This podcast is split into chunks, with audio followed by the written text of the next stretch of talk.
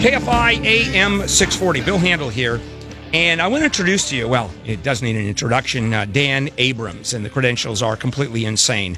Uh, Dan Abrams, A B C News uh, legal analyst and an author and a producer and uh, web. Uh, he's got a whole network on the internet. I mean, on and on and on. Also, uh, Dan, uh, the problem I have with you is you went to Columbia Law School. And as a lawyer who didn't, I'm totally intimidated, and it's really depressing. I, I want you to know that. Um, I, I, it's intimidating that uh, what it was, I don't know, twenty-whatever years ago that I was, um, you know, uh, graduated from a good law school. But I got to tell you, the, the number of uh, crappy lawyers that some of these top law schools put out, Uh, I wouldn't put too much uh, oh, okay. too much value in it. I feel better. Now, uh, Dan, you wrote a book, uh, Lincoln's Last Trial, uh, which uh, I read cover to cover, as in every word I parsed. And uh, it's based on uh, transcripts of his last trial uh, that have recently come out. So let's talk about the transcripts themselves before we go into analyzing Abraham Lincoln as a lawyer. So this was the only transcript that exists of any trial that Abraham Lincoln has ever tried. Uh, transcripts just weren't made back then, typically. This happened nine months before he got the Republican nomination, and it was found in the garage of the great-grandson of the defendant. Uh, he died, and um, the in the house they found this box, an old chewed-up box with a, a yellow bow around it, and it had a full transcript, the only one that exists, of Abraham Lincoln for the defense in a murder trial. And uh, who actually wrote the transcript? Because there were, th- th- we're not talking about a stenographer, we're not talking about a, a machine. I mean, someone actually had to handwrite it, and how do you even do that? So this was a new field back then. His name was Robert Hitt, and he was the same person who transcribed the Lincoln-Douglas debates for Lincoln. Um, he was a critical person for Lincoln because Lincoln knew how important it was that the words were distributed out there. Douglas was much more famous than Lincoln at the time, and so Lincoln really wanted to make sure that everyone saw the, the debates. And so, in fact, at one of the debates, he didn't see Hitt, uh, and he literally said he wouldn't start the debate until Robert Hitt was sitting in his seat right in front of him. He uh, recruited Hitt to transcribe this trial. The and family pay- had enough money. And he paid pay for it. it. Okay. Yep. Yep. And, uh, and so I'll come... Yeah. Th- all right. And uh, a little bit about the facts of this case, because it's fascinating anyway, who the defendant was, uh, the connection that Abraham Lincoln had with him personally, uh, what happened at the trial. So the defendant was a guy named Peachy Quinn Harrison, uh, a small twenty-two-year-old who'd been feuding with his neighbor uh, slash former friend, Greek Crafton. Now, what made this case so personal for Lincoln is Greek Crafton, the victim, had worked for Lincoln in his law office. Um, Lincoln knew the family of Peachy Quinn Harrison, the defendant. Um, there were, you know, the star witness was someone who'd been a longtime political rival of of Lincoln's. Um, so there was a lot of connections for Lincoln. Yeah, in the context of this trial. Right, a lot of... Con- but, today, a lawyer under those circumstances would be conflicted out in about twelve seconds, right? Oh, I think in particular because of the the victim had worked in his office. Um, but, you know, for th- those days, things were very different. Uh, you know, one of the jurors had actually uh, worked with Lincoln. Lincoln had represented him in a matter. Um, so, it, you know, it, it was just a different world back then. And these two had been feuding. The smaller guy, the ultimately became the defendant, Peachy Quinn Harrison, ends up getting a knife to bring with him for protection. The two of them have been sort of trash-talking each other to friends. But Peachy knows he's smaller and that Greek is, going, is threatening to whip him, to stamp him, et cetera. And lo and behold, uh, Peachy's sitting at a, you know, at, the, at a counter, at a effectively like a diner. And um, Greek Crafton comes in. His brother's already there in the back. Greek immediately walks up to Peachy and starts a, a, a brawl. And Peachy pulls out the knife eventually, stabs him, stabs the brother. The brother survives, and the brother becomes a star witness against Peachy. And it's Lincoln for the defense. And so what happened in the trial? So it was a claim of self-defense, and um, in in the end, Lincoln won. Um, but it was a close case, um, and it was a case where uh, you know a grand jury indicted, a coroner had determined that it was a, a murder, um, and the community wanted a conviction. So it was not a popular case for Lincoln to take. He had everything to lose by taking this case nine months before he gets the Republican nomination. Yeah, a couple things. I want to take a break in a minute, and then uh, I want to come back and uh, explore a little bit about uh, Lincoln the lawyer and Lincoln the politician. And uh, what a lot of people don't realize, and obviously you you do with all the, the research that you've done, uh, is uh, is talk about, or we'll talk about the fact that Lincoln...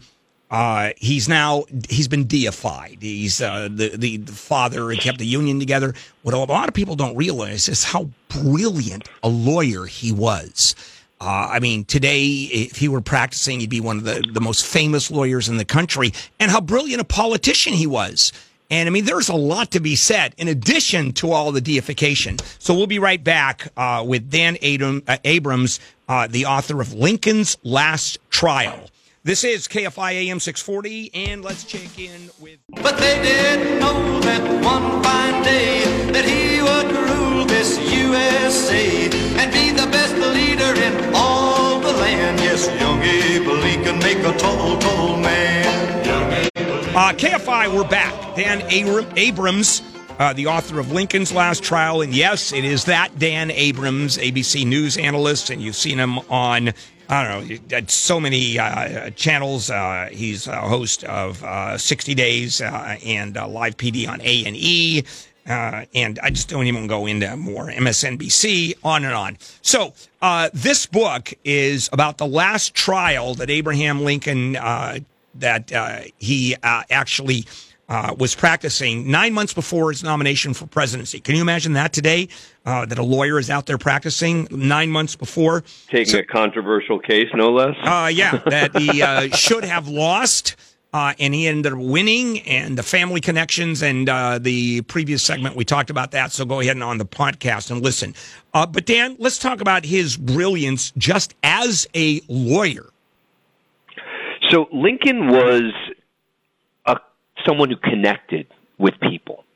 Um, he was an orator, and it's actually what helped him um, bring some, you know, uh, become an effective president um, later in his presidency, was his ability to convince people um, of his position.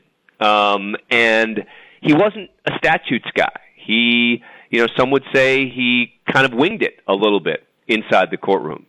But he sure winged it well, and yeah. He represented everything from railroads to doing bankruptcies, divorces, um, you know, all sorts of civil cases, murder cases, and uh, really became one of the best-known lawyers in what was known as the West. And he made a very good living at it, didn't he? He made a good living. I, I, I wouldn't say that he was, he certainly wasn't a, a wealthy man, but certainly by later in his life, uh, by the time, you know, in the mid to late eighteen fifties, uh, he was living a comfortable, uh, life.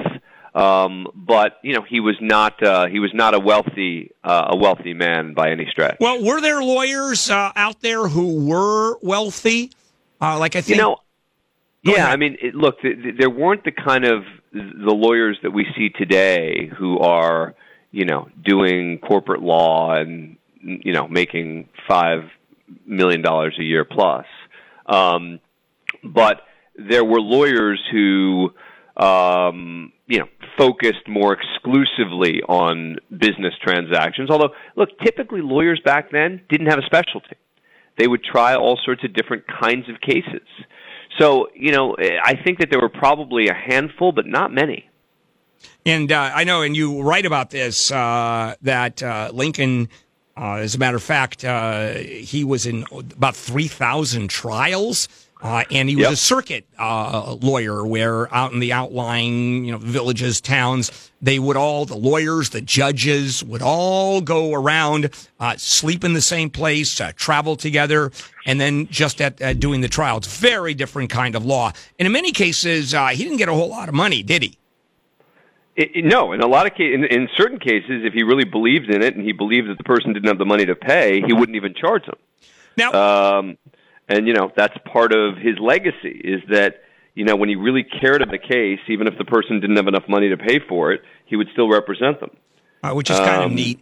And he, but he was known as a hick, uh, wasn't he? He dressed uh, rather badly.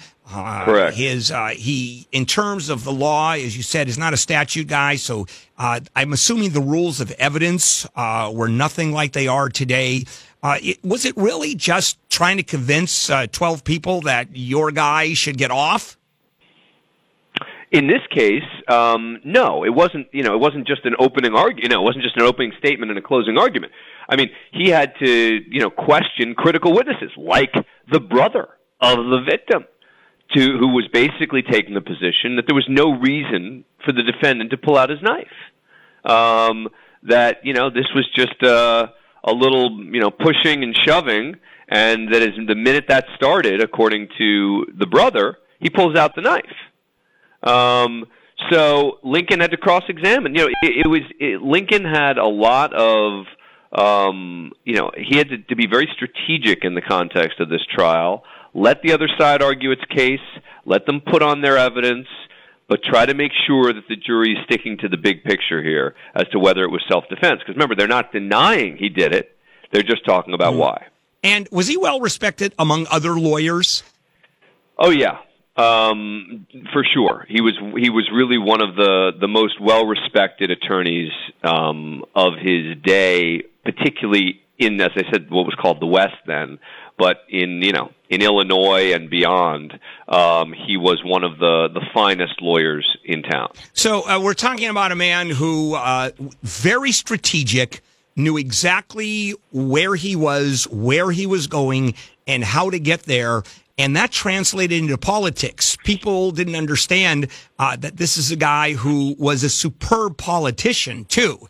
And uh, it was, and in those days, if I'm not mistaken, uh, when you ran for president, you couldn't go out there and say, I'm running for president. Look at me. I'm a great guy. There was manipulation that went on with party bosses and leaders. Yep. And yep. He, no, you, ha- you had to be very um, strategic about, because a lot of it really was sort of pushed by um, leaders of the parties. Um, you know, not that dissimilar from today, but there was less even of the public's uh, role. Um, in um, nominating right. someone for a particular party. Hey, just a quick one, having nothing to do with the trial, but your uh, opinion and or your uh, knowledge of the facts. Uh, did Lincoln know nine months before that he had a, a shot? Uh, even, well, did he know that he was going to be nominated or, or had a good chance of being nominated for the presidency? I think that he did not think he had a good shot. I think he thought that he wanted to have probably was going to throw his name in the ring, but certainly was not a one of favorites. He was definitely an underdog in, uh, you know, the a, a real underdog in September of eighteen fifty-nine. Got it. All right. The, the book Dan Abrams uh, wrote, Lincoln's Last Trial, it is riveting. It is, uh, you get a new appreciation for who Abraham Lincoln was on a whole different level than you have before. That's Lincoln's Last Trial, Dan Abrams. Dan, thank you. I'm a huge fan. Take- thank you so much. It was great being with you. All right, take care. All right, K F I A M six forty. All right.